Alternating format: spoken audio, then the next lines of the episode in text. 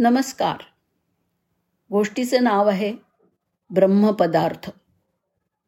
महापराक्रमी युगपुरुष श्रीकृष्णांनी सौराष्ट्रातील भालका इथे देहत्याग केला. आणि ते स्थळ म्हणूनच भाविकांचं श्रद्धास्थान बनलेलं आहे. इथे श्रीकृष्णाचं मंदिर असून दर्शनासाठी येणाऱ्यांच्या सर्व मनोकामना पूर्ण होतात असा भाविकांचा विश्वास आहे.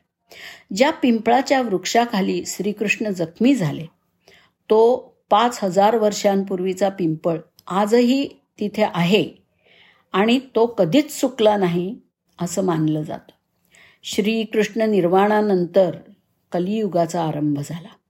पांडवांनी श्रीकृष्णाचा मृतदेह बंगालच्या उपसागराकडे नेला आणि तिथे त्याचे अंत्यसंस्कार केले.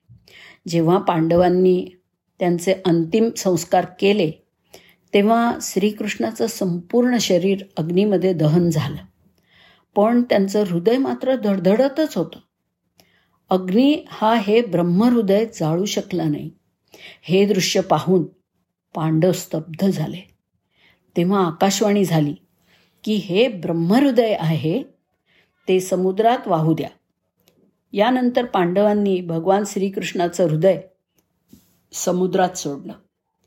एका शिकाऱ्यांनी समुद्रात टाकलेल्या या न जळलेल्या भागाचा पाठलाग केला आणि ते पकडलं. जळालेला भाग निळ्या दगडात बदलला. याचं त्याला आश्चर्य वाटलं.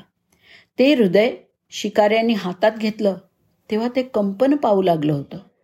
ते हृदय रक्तामांसाचं बनलेलं नव्हतं तर ते वेगळ्याच कुठल्या तरी पदार्थाचं बनलेलं होतं.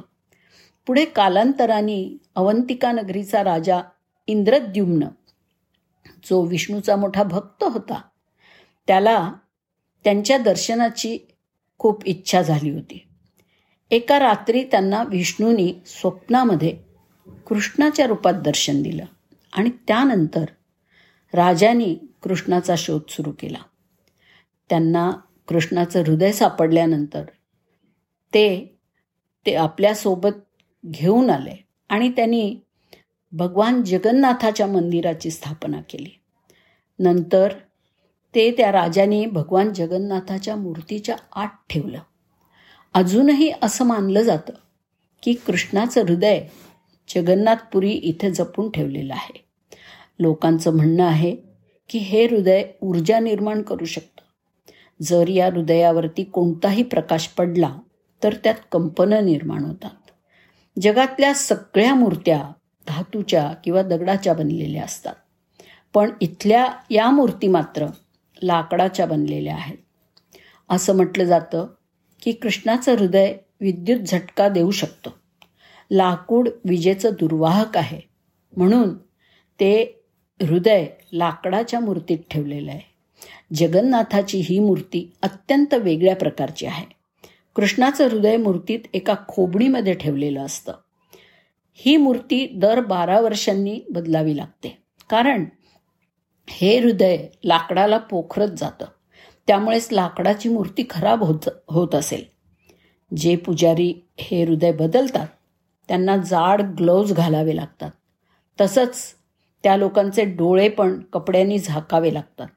श्री जगन्नाथ मंदिरातील मूर्तीमध्ये आजही हे भगवान श्रीकृष्णांचं हृदय आहे. परमेश्वराच्या हृदयाच्या ह्या भागाला ब्रह्मपदार्थ म्हणतात. भगवान श्री जगन्नाथाची मूर्ती कडुनिंबाच्या लाकडापासून बनवली जाते.